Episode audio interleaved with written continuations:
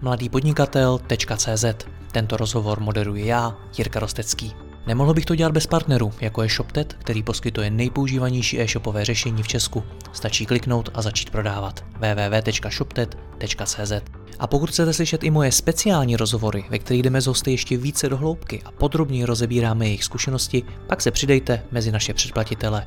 Více na www.mladýpodnikatel.cz lomeno předplatné. Užijte si poslech.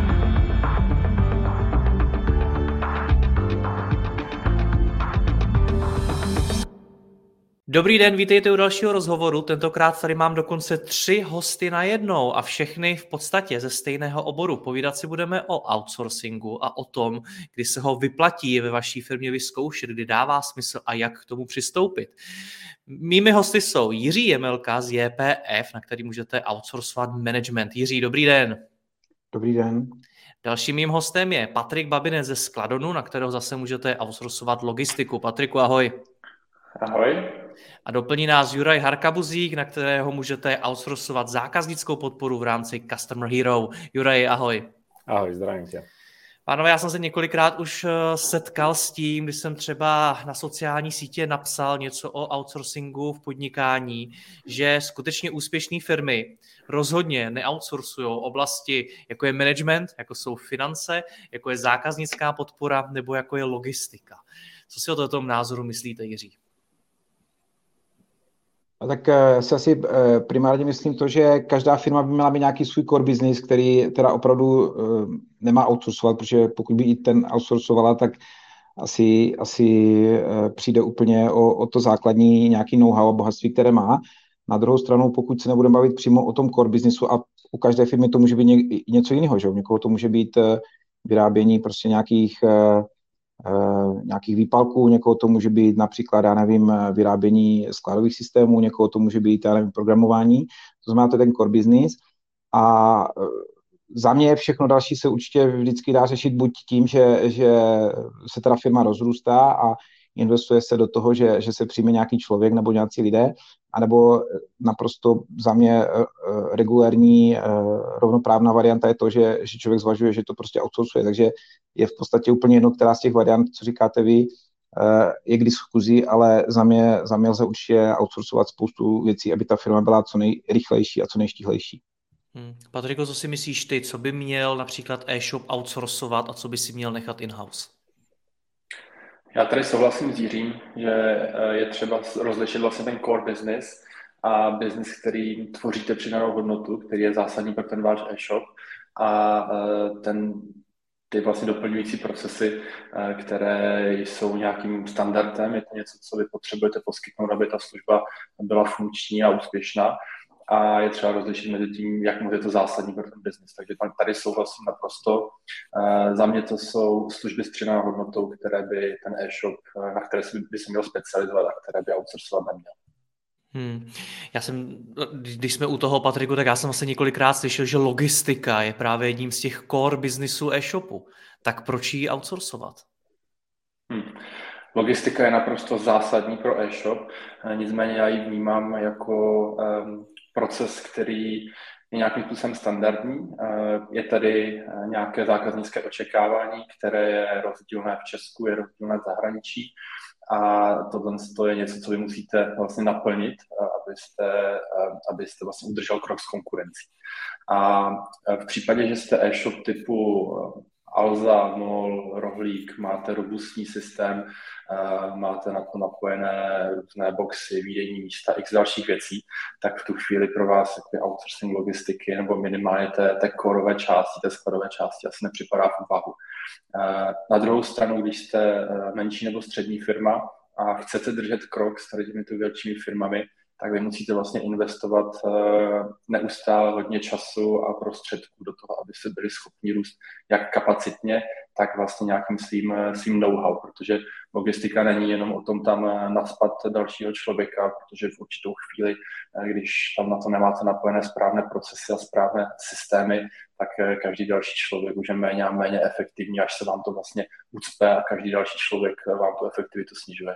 Takže eh, tady si myslím, že zrovna pro ty, pro ty malé a střední firmy, tak ten outsourcing eh, je způsob, jakým držet krok s konkurencí a udržovat nějakou i rozumnou, rozumnou stabilitu mezi tím cena versus kvalita. Hmm. Juraj, na tvoje Customer Hero e-shopy outsourcují zákaznickou podporu. To je moje další otázka. Zákazník, je to něco, co by se mělo outsourcovat? Určite áno. V dnešnej dobe, ako uh, spomenul Jiří aj eh, Patrik, dnešná doba je naozaj rýchla, napreduje, stále sa inovuje. Uh, je nutné dodržiavať kvalitu a byť flexibilný. Je možné uh, držať všetko in-house, um, ale Otázka je, že či dokážeme v, e, v dnešnej rýchlosti všetky tie streamy držať in-house v dostatočnej kvalite a práve firmy, ktoré sa zaoberajú tým outsourcingom, v tom danom svojom streame e, myslím si, že idú rýchlejšie ako napríklad e, daný e-shop, ktorý sa tam bude pokúšať o tú kvalitu. Takže ten zákazník je v dnešnej dobe určite na prvom mieste a my by sme mali hľadať tú službu kvalitnejšiu ak ho nevieme dosiahnuť interne, tak by sme sa nemali báť outsourcovať. Hmm. A když se ještě pobavíme o té zákaznické podpoře, tak outsourcují na vás e-shopy celou svoji zákaznickou podporu, nebo třeba jenom její část?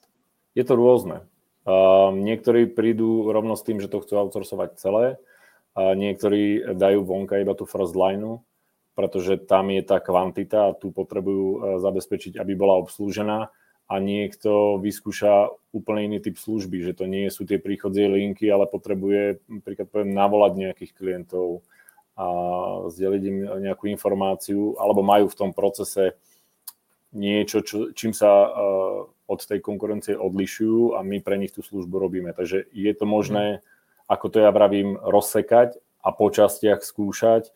Um, outsourcovať, nie je nutné to robiť ako celok. Rozumím.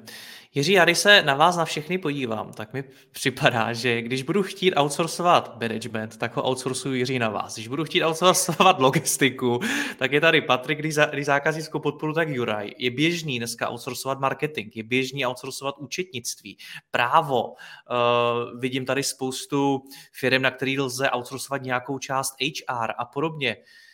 Je tohle podle vás Jiří budoucnost toho biznesu, že vlastně stále víc věcí budeme dělat nějakým způsobem externě? Já si myslím, že u té otázky je asi, asi základní eh, vůbec si říkat, jaká jsou kritéria, eh, kdy eh, přemýšlím nad outsourcingem, tak co, co je vlastně to, to kritérium, podle čeho já se k tomu jako stavím čelem a rozhoduju. To znamená, za mě dost účelově bych řekl, jsou to dvě věci a to je to, že buď jsem té věci dobrý, rychlej, a teď nemyslím jenom jako jednotlivec, ale jako firma, a pak asi, asi není potřeba to outsourcovat, a, a nebo, nebo tam mám nějaký problém a pak jdu hledat řešení. A to řešení ať už eh, formou nějakého mentoringu nebo, nebo nějakého coachingu, vzdělávání, nebo formou outsourcingu. Z těch tří věcí, které jsem vyjmenoval, je vždycky outsourcing nejrychlejší, pokud teda vyberete dobrého profi, profi člověka. A pak je tam to druhé kritérium a to, ať už je to jakkoliv, určitě by mělo být ekonomické. To znamená, z hlediska produktivity, když se na to podívám, tak eh, je pro mě eh, produktivnější ty věci dělat in-house, anebo je pro mě produktivnější ty věci udělat zvnějšku. A když, eh, když si to dáte až po, až po nějak, tak do nějakých čísel, tak vám určitě vždycky něco vzejde. Jo. A určitě to, co tady celá tím vůbec nezaznělo, tak si myslím, že jsou různé fáze vývoje té firmy, kdy v momentě, kdy, kdy rostete, respektive kdy, kdy třeba jenom začínáte a jste sám jako živnostník, no tak můžete dělat všechno a zblázníte se z toho. Že? Z druhé strany všechno si najmout taky nemůžete, protože si to nezaplatíte. Takže je to vždycky o nějaké rovnováze toho, eh, jaké máte možnosti finanční a toho, jaké máte potřeby z hlediska růstu té firmy. A, a teď nechci, jako aby to vypadalo, že si střelím teda konkrétně do své nohy, určitě ne do no, nohou tady kolegu pánu, ale eh, já jsem třeba přesvědčený, pokud firma má eh, mít, eh, řekněme, tržní pozici, což jsme úplně v nějaké jiné eh, dimenzi a diskuzi než eh, velikost firm, já nevím, malé střední, ale když se bavíme o nějaké finální zralé fázi té firmy, no tak eh, za mě zcela určitě drtivou většinu by měla mít in-house. Protože v tom mimochodem její, její know-how. Ale e, za mě zkušenost ukazuje, že 95, možná i 99% firm se vůbec do této fáze nedostane, neprožije.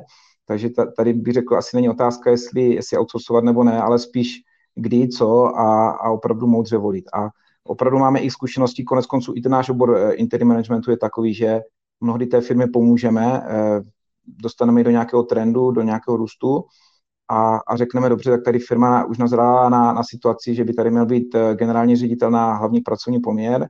A zároveň to všechno nastavíme v té firmě tak, aby ten člověk, když přijde do té pozice, tak aby mu bylo umožněno, možná vyzní zvláštně, ale aby mu bylo umožněno být úspěšný, protože pokud tam nejsou splněné nějaké věci, ať už z hlediska chování majitele k, k výkonnému ředitelu, ať už z hlediska nějakých uh,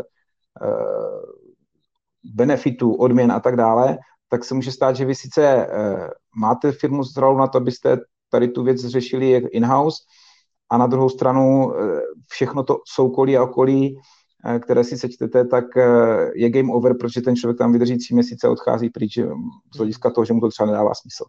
Hmm. Patriku, je outsourcing pro malé firmy? Nebo je i pro velký? Já bych asi zůstal někde ve středu. Já bych asi zůstal někde ve středu. Velké firmy outsourcují. Jo? Z Fortune 500 firm tak 9 z 10 outsourcuje nějakým způsobem logistiku. Takže si myslím, že to není otázka jenom malý velcí, myslím si, že je to otázka napříč, napříč celý Počkej, z 500 největších firm, jich 9 z 10 outsourcuje logistiku? Ano, nějakým způsobem ne statistiky. Okay. Takže, takže si myslím, eh, že, že to není otázka malých a velkých, ale eh, myslím si, že na, a navážu tady na Jiřího, že se to týká vlastně i té fáze toho růstu. Jo, když vy potřebujete růst, tak vy potřebujete flexibilní řešení a potřebujete co nejdříve nalákat ten talent, který eh, vám bude dělat tu službu. A ve chvíli, kdy vy jste nějaká menší až střední firma, tak nalákat talent, který většinou už někde pracuje, dost často je spokojený, někdy možná hledá nějakou výzvu, ale určitě finančně se pohybuje někde jinde než to, co jste mu schopni nabídnout vy jako malá střední firma, tak je relativně složité. A vy víte, že v těch začátcích jej nepotřebujete na 100%, nepotřebujete ho na hlavní pracovní poměr, nebo respektive nemůžete si ho dovolit na hlavní pracovní poměr. A v tu chvíli podle mě outsourcing dává smysl i z toho pohledu, že vy jej využijete flexibilně podle vašich možností a dostanete z něj, z něj maximum, maximum toho know-how. Jo, když máte vlastní zaměstnance, tak vy se staráte o to, nejenom o to, aby vám vlastně jako vůbec chodili do práce a tu službu vykonávali, ale i o to, aby se v ní zlepšovali, aby se v ní vzdělávali, aby v ní byli lepší, aby měli mentory, aby se posouvali dopředu a posouvali tak dopředu i tu firmu. Což je něco, co v případě toho, že se rozhodnete pracovat, spolupracovat s někým, což je outsourcing vlastně je spolupráce, tak vám odpadá. A to je třeba taky si, si uvědomit, že vy si nekupujete jenom kapacitu nějakého člověka nebo nějaké firmy, ale kupujete si i to know-how. Know-how, které vy si ho můžete postavit a v případě těch velkých firm tak se takhle děje, ale takhle se děje třeba 10-20 let, ty firmy si to staví kontinuálně, anebo můžete využít tady tu, tu řekl bych možná zkratku a, a to know-how si nakoupit. Takže je to i o rychlosti. Je to o, za mě je to o rychlosti a o flexibilitě. Jo, protože uh, výhoda toho outsourcingu je, že vy uh, si nakupujete nějaké kapacity, které jste schopni uh, flexibilně rozšiřovat. A no, v případě, že máte in-house zaměstnance, tak vy si musíte být jistí, že jste schopni ho na 100% vykrýt veškerou jeho kapacitu. Jinak je to pro vás neefektivní. Hmm. Juraj, jak velké firmy na vás outsourcují zákaznickou podporu? Um, úplne roz, rôzna veľkosť. Keď to zoberiem, ako bolo spomínané, od eh, človeka, ktorý s tým úplne začína, je tam sám, až po veľké firmy. Uh, u nás ten zákaznícky servis, keď si ho niekto predstaví, tak to nie je len o zdvíhaní telefónov a odpisovaní na e-mail. Nie, sú to len tie príchodzie linky, ale my sme schopní aj mať tie odchodzie linky, navolávať, robiť obchod, predávať produkty a podobne. Takže keď poviem, máme skúsenosti určite s veľkými bankami a inštitúciami, ale poisťovne až po uh, one-man hráčov v e-shopoch a ja by som uh, možno aj troška protirečil, že je to závislé od toho, či tá firma je malá, veľká, či je v rozvoji alebo nie. Tým, keď zoberiem outsourcing ako celok a v rôznych tých oboroch a v každom tom obore sa dá predsa rozsekať na menšie časti, tak ja si myslím, že ten outsourcing je pre kohokoľvek, aj pre tie úplne, úplne veľké firmy, pretože My, keď napríklad spolupracujeme s tými veľkými bankami, ktoré majú tie interné uh, call centra a interné týmy, tak my im slúžime ako veľmi dobrý benchmark v tých výsledkoch. Keby to mali iba interne, tak vám hrozí to, že tam máte tých zamestnancov, ktorí riadia tie týmy a keď nemajú ten benchmark, tak nikto nevie, kde tie výsledky by mali byť a s čím ich porovnať. Takže a, určite treba ten, nad tým outsourcingom myslieť nie vždy ako nad celkom, že musím outsourcovať všetko, ale kľudne sa nad tým zamyslieť a rozsekať si to akoby na časti a, a, a skúšať, že či niekto v tom danom segmente, v tej, v tej malej časti nemá niečo novšie, lepšie, čím by som vedel vychallengeovať napríklad tie interné týmy. Hmm. Patriku, já jak jsem se ptal pana Jemelky na tu budoucnost, jestli outsourcing je budoucnost toho biznesu, tak řekl bys to o e-commerce, protože zejména v e-commerce mi připadá, že těch služeb, na který můžu něco outsourcovat, například zahraniční expanzi a podobně, je stále víc. Vnímáš to jako budoucnost e-commerce? Vnímám to jako součást té budoucnosti. Jo, ten trend eh, je podle mě jasný. Eh, ten trend je, eh, když si budovat rychle a úspěšně firmu, tak některé části toho biznisu prostě outsourcuju. To si myslím, že, že ta cesta je a že v budoucnu ji i dále uvidíme. Ale zase um, ten e-shop si musí přijít sám na to, co je ta jeho přidaná hodnota co on vlastně poskytuje tomu trhu a proč ten zákazník nakupuje u něj.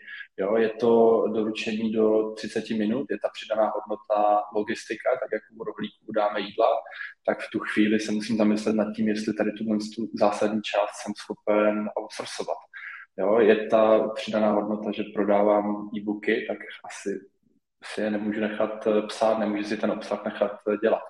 Takže vlastně ten e-shop by sám měl přijít na to, v čem je nejlepší a do toho věnovat maximum svého času a identifikovat ty části toho biznisu, které jde předat na někoho jiného a zamyslet se nad tím, jestli tohle je ta cesta. Hmm. Jiří, ta vaše působnost je ze všech uh, kolegů asi taková největší. Interim management, to je opravdu široká oblast. Vy máte finanční ředitele, vy máte HR a tak dál my si spolu často v rozhovorech povídáme o tom, že majitelé firm dost často některou oblast hodně podceňují nebo v ní nemají zkušenosti, že je to limituje v tom biznesu. Dokázal byste po těch letech zkušeností říct nějaký minimum, který by bylo dobrý alespoň na chvíli outsourcovat, prostě vzít si do firmy externí know-how, naučit se ho a pokračovat v něm? Jako první věc, která mi napadla, tak eh, mi napadlo vůbec samotný rozvoj té firmy, což si myslím, že je disciplína, která možná zní zvláštně, ale nemá to nic společného s obchodem, nemá to nic společného s lidma. Eh, kolikrát slyším, že základní věc, kterou kdyby, kdyby mohli lidi outsourcovat, tak by, nebo vůbec i, i obsadit, když ta firma roste, tak je finanční ředitel. Já si to úplně nemyslím. Myslím si, že eh, mimo jiné vždycky jde o to, že, že ten majitel, zakladatel si musí, musí říct v hlavě vlastně, co on chce. Jo? Jestli chce jestli chce zůstat na úrovni malého živnostníka, jestli chce zůstat na úrovni, já nevím, nějaké malé střední firmy, anebo jestli chce v podstatě forever budovat firmu, což eh, je asi každého volba. Každá volba samozřejmě má nějaký, eh, nějaký eh, důsledky, takže v tom biznisu za mě není takového jako status quo. Znamená, budete neustále dopředu, anebo, anebo jak si k vám trošku, i když třeba s odstupem dvou, tři, pěti let ten vlak ujíždí. Takže takže za mě je to určitě ten rozvoj, protože eh, ono, a s tím se opravdu hodně setkáváme, ono někdo jde do podnikání s tím nezbytným a potřebným nadšením a s nějakou vizí a pak ho potkáte za 50 roků a ten člověk je prostě vyhořelý nebo, nebo relativně spokojený, když se mu celkem dařilo. A je málo těch, kteří si uh, udržují takovou tu, tu zdravou energii nebo takový, takový hlad po, po tom jít dopředu a a ono, jak už klasik říká, kdy, když se nic, nic nestane nahoře, tak se nestane vůbec nikde nic v té firmě. Takže eh, za mě to určitě o, o tom, že eh, ten, ten majitel by měl neustále, nebo firmy obecně hledat ty impulzy do toho rozvoje a to, tohle je něco, co eh, zase, nevím, jestli se úplně programově dá outsourcovat, ale určitě se dá neustále hledat cesta. Ať už, ať už tím, že spoustu podnikatelů, když se s nimi bavíte, tak vám řeknou, byl jsem na nějakém semináři nebo poslouchal jsem nějaký podcast, jinými slovy, když to řeknu takhle romanticky, on se neustále, neustále nechává mentálně oplodňovat někde jinde a tím vlastně dostává drive do toho z vlastního podnikání a je to v podstatě nikdy nekončící kontinuum toho, že jde dopředu.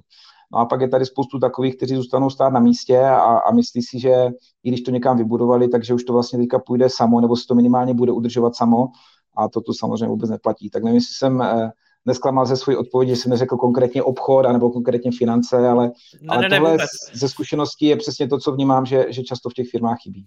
Já spíš přemýšlím, kolik jsme Jiří už spolu v našich rozhovorech oplodnili podnikatelů. Mimochodem, máte to vy eh, jako interim manažeři těžší v průběhu času, protože já se třeba pamatuju na jeden z vašich příspěvků na Linkáči, kde jste psal o tom, kolik vám přibývá vlastně konkurentů, kolik se na trhu objevuje dalších a dalších interim ma- manažerů. Tak je ten váš biznis stále těžší? Já bych asi neřekl, že těžší, ale určitě eh, eh, stále náročnější pro nás eh, hledat právě ty impulzy, jak, jak, eh, jakou cestou ještě dál, jak, jak tu službu zlepšit, nebo jak, jak se ještě dál odlišit a, a jak posunout tu přidanou hodnotu. A myslím si, že třeba, když to člověk vezme eh, těch prvních pět, deset roků, tak mi přišlo, že, že, jsme, že jsme tady v tomto dělali uh, milové kroky, co se týče postupu. A teď už bych řekl, že je to hra milimetrů, ale to je možná dost, uh, bych řekl, spojeno právě s tím, že, že jsme na tom opravdu intenzivně deset roků makali, takže takže a to si myslím, že je součást zase každé, i, i třeba ve sportu to tak máte, že jo, prostě ten, ten hokejista dře od pěti let a, a ve 20, ve 25 už, už to asi není o tom, že, že ho uvidíte se rozvíjet strašně rychlou dynamikou, ale, ale je to o té pilování těch, těch, těch, těch jemných věcí, těch, těch milimetrových a sekundových věcí a, a tohle si myslím, že je pro nás dneska výzva. Ne, neřekl bych, že je výzva to, že výrazně víc interim manažerů na trhu, než, než, než, než bylo třeba před deseti lety, což určitě je, abych řekl, skoro i, i třeba pětkrát, šestkrát víc. Hmm.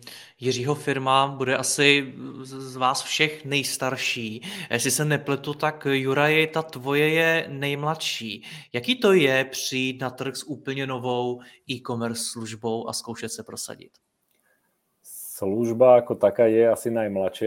Firma nevím, protože...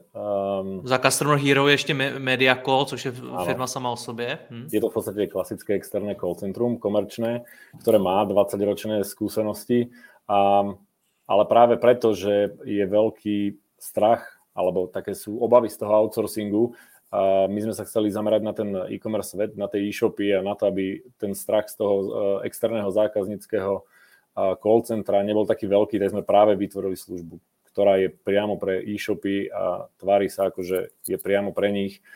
Um, a keď ti mám odpovedať na ten rozbeh alebo na tú, na tú, ja by som to nazval získanie tej dôvery, lebo o tom to primárne podľa mňa je, sme schopní niečo outsourcovať vtedy, keď dôverujeme um, tej spoločnosti, tým ľuďom na tej druhej strane, tak je to hodne náročné uh, získavať si tú dôveru.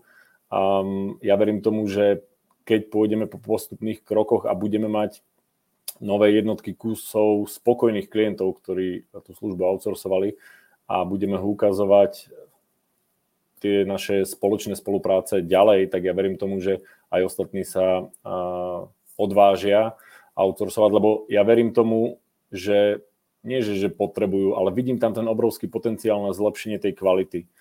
Ja, ja stále verím v to, že ak sa niekto externe primárne uh, zameriava na jeden obor a a ide fakt primárne v ňom a zdokonaluje ho a má k tomu tie správne nástroje a sústredí sa naň, tak to bude robiť vždy kvalitnejšie, ako keď to bude robiť niekto interne a nebude sa primárne na to zameriavať, lebo bude mať starosti ešte aj s tými ďalšími uh, obormi v tej svojej firme. Takže ja v ten outsourcing verím, um, sám outsourcujem niektoré veci a ja si myslím, že je to um, hodne dobrá pomoc pre každého, kto podniká. A neverím v takéto úplné uzavretie sa, že poďme všetko robiť interne, pretože si myslím, že bude chýbať ten benchmark, bude chýbať tá kvalita, flexibilita, takže ja tomu outsourcingu hodne verím. Hmm. Patriku, přijde mi, že eh, to slovo, který Juraj použil, slovo důvěra, muselo být zásadní hodně i pro vás. Já upřímně nevím, kdo byl v Česku první, na koho mohli e-shopy outsourcovat logistiku, ale z těch eh, významnějších brandů jste alespoň pro mě, by to může být subjektivní, se Skladonem byli minimálně mezi těmi prvními v Česku. Tak eh, jak pro vás bylo těžké si tu důvěru získat? Bylo to téma? Bylo a je to téma prakticky neustále a myslím si, že pro každý biznis, na který se outsourcují služby, tak je důvěra naprosto zásadní. Um, pro nás ten, um, ten prodejní cyklus, vůbec ta doba od nějakého prvního oslovení po vlastně start spolupráce s klienty, tak je relativně dlouhá, protože u nás se jedná o outsourcing jednoho opravdu ze zásadních vlastně částí toho, toho biznisu, což ta logistika je. Takže my není výjimkou, že máme klienty, eh, se kterými se bavíme rok a půl, dva roky vlastně předtím, než tu spolupráci vůbec navážeme. A právě tady ten, ten eh, půl rok až, až dva roky, což je těch větších klientů nějaká jako standardní doba eh, těch jako námluv, tak je o tom, že si prakticky navzájem získáme důvěru. A já vždycky říkám, že outsourcing, alespoň u nás, té naší části, tak je eh, partnerství. Je to o tom, že eh, my musíme vědět o marketingových akcích eh, našich klientů, abychom plánovali kapacity, protože přece my jsme tak jako obchodníci s kapacitou, když to tak řeknu a proto vlastně ta důvěra je naprosto zásadní při vůbec navázání té spolupráce. Hmm, a to se na vás, pánové, v úvozovkách dá outsourcovat jenom logistika a zákaznická podpora. Jiří, jaký, jak, jaký je to u vás? Jak vy získáváte důvěru, když na vás vlastně můžu outsourcovat to úplně nejdůležitější v těch firmách? To je jejich řízení, to jsou její peníze, to jsou její lidi a podobně. No, já to teďka, teďka trošku odlehčím, ale i dneska, eh, tak nějak jako když nad tím přemýšlím, tak eh, zůstávám s otevřenou pusou stáda a kroutím hlavou, říkám si to neuvěřitelný, eh, jakou opravdu důvěru nám ti klienti dávají a, a z druhé strany si myslím, že ono to hodně souvisí s jednou věcí. Jo. Kdo, chce, kdo chce zapalovat, musí sám hořet. To znamená, už, už když si dávno, když jsem začínal a, a, a fungoval jsem sám, tak to bylo vždycky o tom, že se setkáte s konkrétním zákazníkem a, a něco z vás jde. Jo. A pak existuje jedna taková eh, důležitá zásada, která říká, dávej si dobrý pozor, s jakýma lidma děláš biznis, protože třeba máme in-house eh, celý proces eh, personalistiky a i tento, i tento díl třeba té firmy by se dal určitě outsourcovat, akorát si třeba nedovedu představit, že, že bych našel, našel takhle zaníceného člověka, jako je naše třeba Markéta, která která fakt tomu dává úplně neskutečně hodně. A, a v tomto smyslu bych řekl, že i to, to zásadní kritérium potom při tom výběru. To znamená, pokud mám uh, ať už jednoho člověka nebo relativně malé odděleníčko nebo i velké oddělení, kde, kde není nikdo, kdo by za, zapaloval, kdo by sám hořel a zapaloval, tak, uh, tak když jdu potom do outsourcingu, tak musím vědět, že tam jsou lidi, kteří jsou do, do toho opravdu doslova do písmene blázni. Tak jak tady řekl Juraj, prostě když když se, eh, když se tím eh, oborem nejenom živím, ale opravdu pro něho žijí a chci se v něm zlepšovat a hledám neustále cesty a prostě mě to baví a naplňuje, tak eh, takového partnera opravdu chci, protože a potom je ve finále asi jedno, jestli in-house nebo outsourcingem, protože, protože já vím, že on si svoje odvede, jo? a tak jak to tady vnímám, že opravdu samozřejmě, že pro každý e-shop je strašně důležitá ta část logistiky, protože vy, vy toho zákazníka s způsobem, když to pojmenu takhle, tak vy ho naháníte, vy ho chcete prostě urvat pro sebe a teď vám to tam někdo prostě, a, a zase, ať už váš vlastní řidič, nebo někdo z, z externa vám to v průběhu toho doručování prostě pokazí, tak, tak vám prostě zhatil celý biznis. A, a e, tohle je podle mě strašně důležité, aby si člověk uvědomil, že Eh, opravdu to, co vždycky říkám, jaké máte lidi, takovou potom máte firmu. A to platí i v tom outsourcingu. Znamená, jaké máte tam lidi, když outsourcujete, i když je to partnerství, tak si dává dobrý pozor eh, při výběru těch, těch dodavatelů, protože jaké tam máte lidi, tak takový v podstatě potom máte biznis, takovou máte firmu.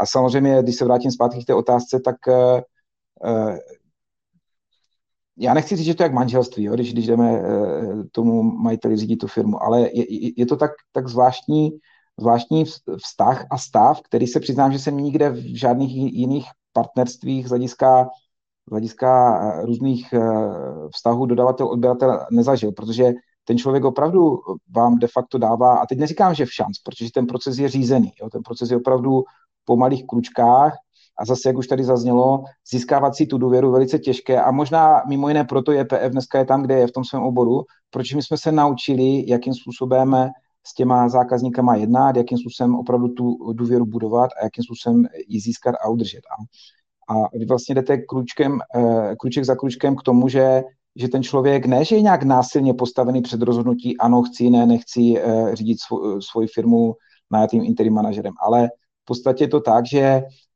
v průběhu ně, něčeho, co, co je na začátku té, té komunikace s tím klientem, tak se dostaneme do bodu, kdy ten klient řekne, hele, jako to je vlastně naprosto logické a přirozené a já chci spolupracovat s JPF a chci tam toho interim manažera. Hmm.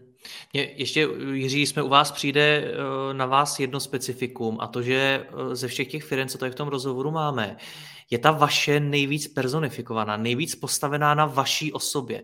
Vy jste nejviditelnější tvář, máte největší publikum třeba na LinkedInu, nejvíc vystupujete v rozhovorech a tak dál. Na druhou stranu vnímám, že to v průběhu času měníte, že za JPF vystupuje stále více lidí. Jak je pro vás tohle těžký změnit, protože se tady bavíme o důvěře a já si chci najmout Jiřího Jemelku, který ale nakonec na, to, na té mý firmě možná vůbec nebude pracovat a bude tam někdo jiný. Což je třeba něco, s čím se potýkají třeba advokátní kanceláře, daňový poradci a podobně, že tam zaněde někdo jiný nakonec. Jaký je tohle hmm. pro vás?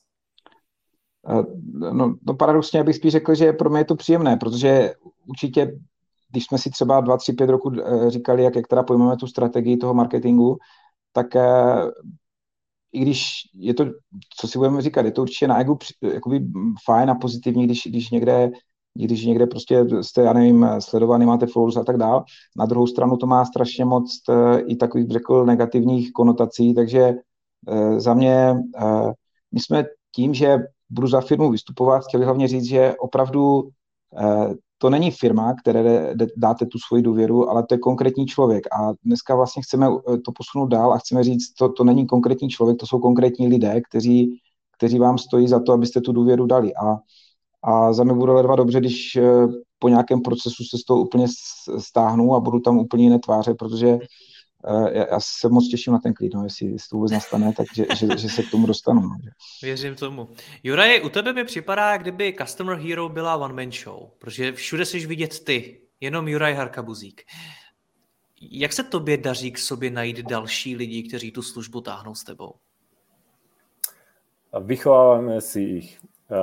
Mne sa naozaj potvrdilo za posledné roky, čo v tomto biznise pracujem, že ten najkvalitnejší človek, taký ten, ktorý aj pochopí tú firmnú kultúru, aj dýcha pre tú firmu, tak v drvivej väčšine sú to ľudia, ktorí sme si vychovali interne a nezohnali sme si ich zvonka. Takže my si naozaj tých našich zamestnancov vychovávame, poviem, až od toho najmenšieho alebo najnižšieho agentského prostredia, kedy príde ku nám ako normálny zamestnanec, obsluhuje zákaznícke linky alebo predáva, alebo robí ten outboundový svet, postupne prechádza s tým supervízorom až na tie e, manažerské pozície. Takže ten človek je potom úplne kvalitný, pretože keď riadi tých svojich kolegov, tých e, zamestnancov, agentov a sám tým agentom bol, tak je to pre neho o mnoho jednoduchšie a tým pádom vieme dosiahnuť väčšiu kvalitu.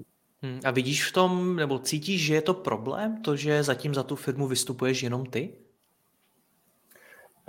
Ja osobne som toho názoru, že, alebo keby som, keby som ja išiel nadviazať s niekým nejakú spoluprácu, že by som chcel niečo outsourcovať, tak o mnoho radšej by som nadviazal nejaký kontakt s nejakým človekom ako s nejakou značkou.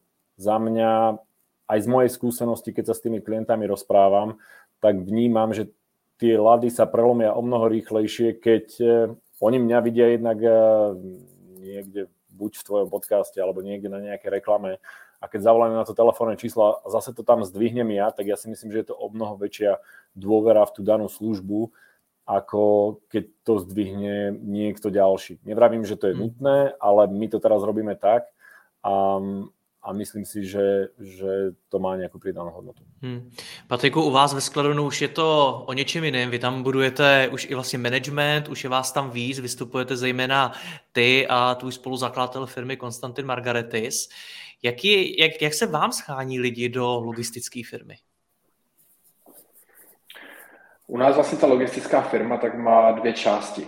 První je část nějakého back officeu adminu, což jsou lidi, kteří pracují v kanceláři, když to hodně zjednoduší. A ta druhá část tak je vůbec ten logistický provoz, kde už nás je přes 100. Eh, takže Má to dvě eh, roviny. Ta, ta první, která v tom, v tom back officeu, tak eh, tam se nám daří především um, lidi dotáhnout na tu, na tu vizi, na tu, na tu větší myšlenku, uh, když to vlastně ta, ta logistická část, tak tam zase pracujeme s jinými, s jinými hodnotami. Uh, nicméně vlastně, um, abych navázal na na tu část, o které mluvili pánové, tak já si myslím, že ono to přichází volně i s tím, jak ta firma roste.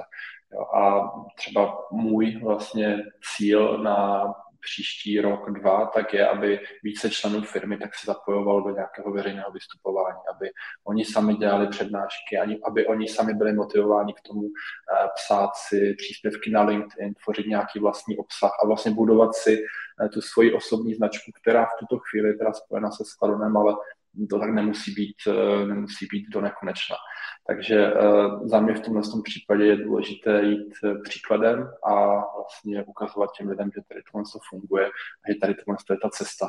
Ale mm, naším vlastně cílem není ze skladu jmenovat, budovat one-man show, nebo v tomto případě two-man show, protože ta, ta firma má nějaké hodnoty a ten zakladatel určitě musí jít příkladem, ale na konci je to ta firma, která, která poskytuje tu službu a hmm. která dodává to, eh, ty hodnoty.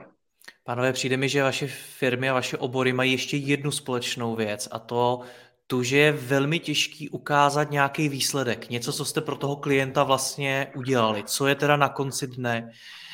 Já vím, že i Patriku, u, u nás jsme se o tom několikrát bavili, že vlastně kolikrát do toho může vstupovat i konkurence, může prostě to být citlivý a tak dál.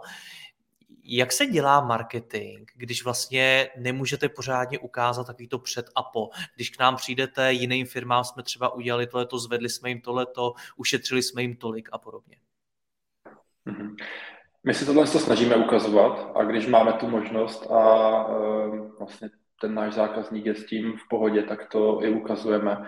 Ukazujeme to prostřednictvím uh, referenčních case studies, uh, rozhovory s těmi klienty. Vlastně několik našich klientů bylo i v podcastu Mladého podnikatele, takže my tady s tímhle s tím pracujeme. Uh, já si stojím za tím, že když ta služba funguje, tak ta konkurence může ty klienty oslovovat a ti klienti budou eh, v pohodě s tím zůstat s partnerem, kterému důvěřují a který poskytuje kvalitní službu. Takže já mám tady, tady vlastně tenhle ten přístup a hmm. Eh, stojím si za tím, že když ta služba funguje, tak zase ta logistika je tak důležitá část toho biznisu, že uh, si nejsem jistý, jestli ten, ten zákazník bude ochoten ji měnit kvůli tomu, že mu, že mu někdo slevní o jednu korunu. Hmm. Juraj, jaký je tohleto pro tebe? Daří se tobě ukazovat výsledky vaší práce, nebo je to něco, co klienti moc nechtějí sdílet? Uh, určitě je to možné, aj se to darí. Um, klienti s tým zásadne nemajú až nejaký veľký problém, pretože my vieme, na, my v zásade fungujeme hodne v číslach. A to je aj ten rozdiel medzi tým, keď tú službu ku nám niekto outsourcuje versus keď si ho robí interne, tam je to väčšinou o pocitoch. U nás pracujeme s konkrétnymi číslami, s konkrétnymi dátami, na ktorých sa dá pekne zobraziť tá pridaná hodnota. Dá sa to vypočítať, koľko by to stalo interne, externe a naozaj prejsť tých pocitov do těch faktů. Mm-hmm. No a Jiří, jak je to u vás? Jak se měří výkon interim managementu? Tak s ohledem na to, že drtivá většina těch zakázek nebo těch, těch projektů je o, o pozici výkonu ředitele a výkonný ředitel má eh, většinou celkem jasně dané KPIčka, tak eh, bych řekl ukázaná platí. To znamená, pokud přebíráme firmu, já nevím, ve ztrátě minus 5 milionů a, a, a do roka do dne má plus 3 miliony v hospodářském výsledku, tak samozřejmě i tehdy ten majitel říká, ale víte, ale na tom se podělo to, to a to a já vždycky říkám, to máte pravdu, akorát furt nechápu, proč se nám to daří v takové množství, že, že nám to říká uh, strašně moc klientů a tam, já si myslím, že tam je jiný problém, a ten musím na ferovku říct, a to je ten, že uh, my ty věci nemůžeme úplně tak moc standardizovat, jako možná třeba i tady uh, Juraj s Patrikem, protože fakt je to, je to, je to prostě uh, otevřený širý oceán. Jo. Jinými slovy, ten biznis je tak, uh, tak těžko uh, uchopitelný ve smyslu, že, že vždycky můžete naprosto přesně predikovat, že když uděláte A, tak se stane B. to prostě když vidíte firmu, která má, nevím, obrat 200 milionů a dělá ve strojírenství a pak máte někde jinde eh, retail, který má 200 poboček a dva, dělá 2 miliardy, tak prostě to, to, to nejsou úplně srovnatelné věci. Zrovna tak viděli jsme to třeba na covidu, vidíme to dneska na Ukrajině. Jsou prostě obory, které tím, že, že se něco na trhu, anebo obecně v globálním pojetí se něco stane, tak na někoho to má prostě silně destruktivní eh, charakter nebo, nebo vliv a, a vy to prostě eh, můžete ovlivnit jenom do určité míry a někomu to samozřejmě může hrát do kart, si mu to pomůže. Ale obecně opravdu, eh, jak my si sledujeme ty statistiky, tak se pořád držíme přes těch 80% úspěšnosti, že když si s klientem jasně definujeme ty cíle a ty, ty, ty KPIčka na začátku spolupráce, tak se nám to daří do, dosahovat a, a tam to není o, o, o, pocitech, tam to není o, o, jenom o té důvěře, ale tam je to opravdu o tom, že, že ten majitel vidí, že, že jsou dosažené eh, konkrétní výsledky. Jo. A pak jsou samozřejmě eh, takové ty, bych řekl, podprahové věci, kdy, kdy ten majitel sám vnímá, třeba se nám to děje třeba po druhém, třetím měsíci spolupráce, tak on, on sám eh, subjektivně vnímá, že věci, s kterými nebyl schopen si poradit třeba dlouhé měsíce, někdy třeba i celá léta, tak najednou se dávají do pohybu, než kvůli, že jsou vyřešené. Což zase bych řekl, že už souvisí s tím, s tím drivem a s tou energií, že samozřejmě, když tam přichází náš člověk, tak, tak je nejenom pod drobnohledem, ale je opravdu od něho očekáváno a, a my si na to dáváme dobrý pozor přes ty naše supervisory, aby, aby se ty věci hýbaly, aby prostě to šlapalo. Takže eh, tam, tam to není asi otázka chce, nechce, ale tam je otázka, že, že je to v, v popisu jeho práce a prostě hmm. musí ty věci posouvat dopředu. Hmm. Pánové, poslední otázka, která mě na vás všechny zajímá, je, na čem to stojí? Na čem stojí úspěšná spolupráce v rámci outsourcingu? Juraj, čím by si začal? Na, na dôvere. Určite na dôvere. Keď to zoberiem medzi tými dvoma spoločnosťami. Keď to zoberiem za nás, ako za Customer Hero, tak to stojí určite na kvalitných ľuďoch, ktorých tu uh, mám a nie je ich málo. Bez toho by to určite nešlo. Um, takže v prvom rade uh, jednak odvaha uh, to outsourcovať, potom tam musí byť tá dôvera a potom na tej druhej strane musí byť tá kvalita, ktorá aj pri tých uh, firmách, ktoré ponúkajú ten outsourcing, tak zároveň ponúkajú nástroje, ktorými sa dá tá kvalita sledovať. Takže um, byť na strane tých klientov, tak naozaj sa nebojím skúšať veci, nové veci, pretože sú tam nástroje, ktorými si viete odsledovať tú kvalitu a je možné, že vás to posunie rýchlejšie vpred, ako keby si to robili in-house. Hmm. Patriku, něco, co by si doplnil, na čem stojí úspěch spolupráce mezi vámi a klientem? Juraj mi tady naprosto sebral odpověď. Je to, je to důvěra, jsou to lidi. No, protože vlastně ta firma tak je tvořena lidma a ta firma potom navenek reprezentuje nějaké hodnoty, které ona hledá i v těch svých lidech. Takže mm, tohle jsou za mě naprosto, naprosto dvě zásadní kritéria, na kterých to stojí. Hmm. Co Jiří, vy? Doplnil byste něco? Ono se ještě jinde říká, že když je nějaké kolečko a, a něco si bilancuje, tak ten poslední řekne, všechno už bylo řečeno, že? takže co já ještě tak můžu dodat. Ale to, to musím teda upřímně říct, že to, co oba chlapi řekli, tak naprosto dvakrát potrhu, protože mi přesně toto začalo okamžitě blikat v hlavě. Znamená důvěra a lidí, ale abych nebyl prostě takový monotónní, tak eh, bych možná ještě řekl eh, další dvě, které mi napadly, pak jsem si řekl, ono to vlastně už říkal eh, Kotler a ono to vlastně patří do, do, do bazálního vybavení jakéhokoliv biznisu.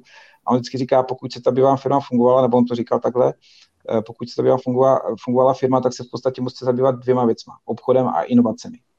A když se nad tím zamyslím směrem tady k, k té službě outsourcingu, tak to platí jak by jsme, jo, protože pokud já si kladu otázku, proč jsme tam, kde jsme, tak je to to, že my jsme opravdu dokázali ve větším množství klienty přesvědčit, že to stojí za to nám dát tu důvěru. Jinými slovy je to o obchodě. Je to prostě o tom, že, že s těma zákazníkama pracujete a skutečně jim ulehčujete to rozhodnutí. Teď nemyslím manipulaci nebo nějakými eh, špinavými triky, ale eh, přes fakta, přes, eh, přes budování vztahu a přes nějakou trpělivou práci s tím, s tím potenciálním zákazníkem, tak vy mu vlastně umožňujete si říct vlastně, já bych byl blbý, kdybych do toho nešel.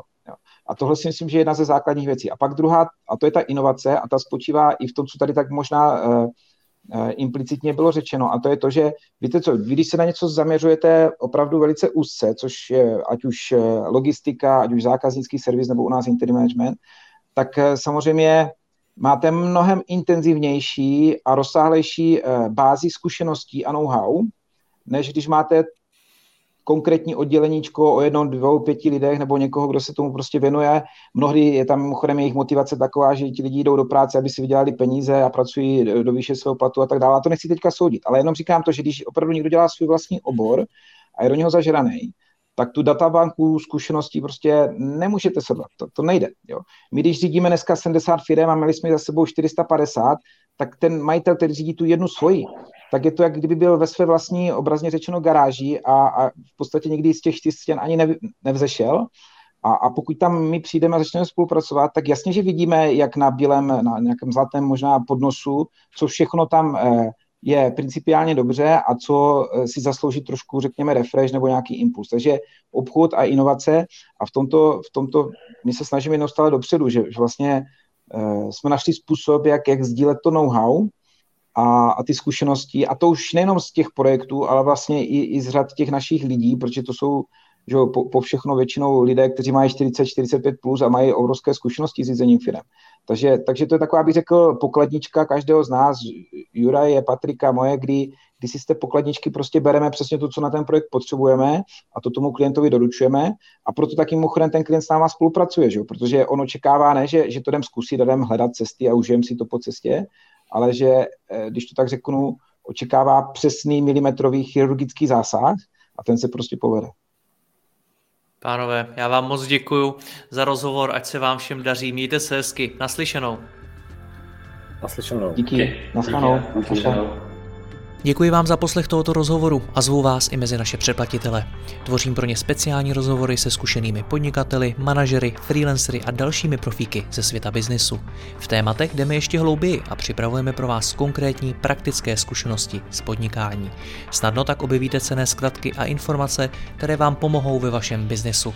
Více zjistíte na www.mladýpodnikatel.cz lomeno předplatné. Děkuji vám a zase někdy naslyšenou. Jirka Rostecký.